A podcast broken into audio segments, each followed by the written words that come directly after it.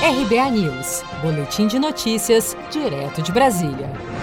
O presidente Jair Bolsonaro declarou a apoiadores no Palácio da Alvorada no final da tarde desta segunda-feira que, caso não consiga criar o Partido Aliança pelo Brasil a tempo das eleições presidenciais de 2022, terá uma nova opção em março do ano que vem. Vamos ouvir. Por você, a gente está brigando bastante para poder ter apoiado. Não é fácil formar um partido hoje em dia. Não. A gente está tentando.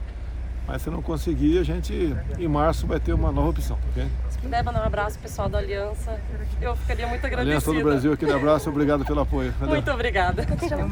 De acordo com a Justiça Eleitoral, um ano após ser lançado, o Aliança pelo Brasil só conseguiu validar apenas 9% das assinaturas necessárias para ser criado, o equivalente a 43 mil nomes, sendo que, para o partido ser criado, são necessárias 492 mil assinaturas. No total, 5 estados não validaram nenhuma assinatura. São eles Pernambuco, Mato Grosso, Piauí, Tocantins e Acre. Goiás teve apenas uma assinatura. O Paraná lidera o ranking de assinaturas para a criação do novo partido do presidente, com 5.519 nomes, seguido por Amazonas e Bahia.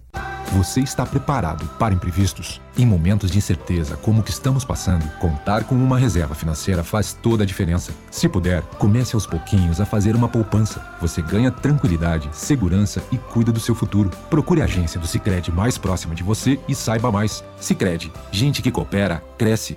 Com produção de Felipe Andrade, de Brasília, Danielle Vaz.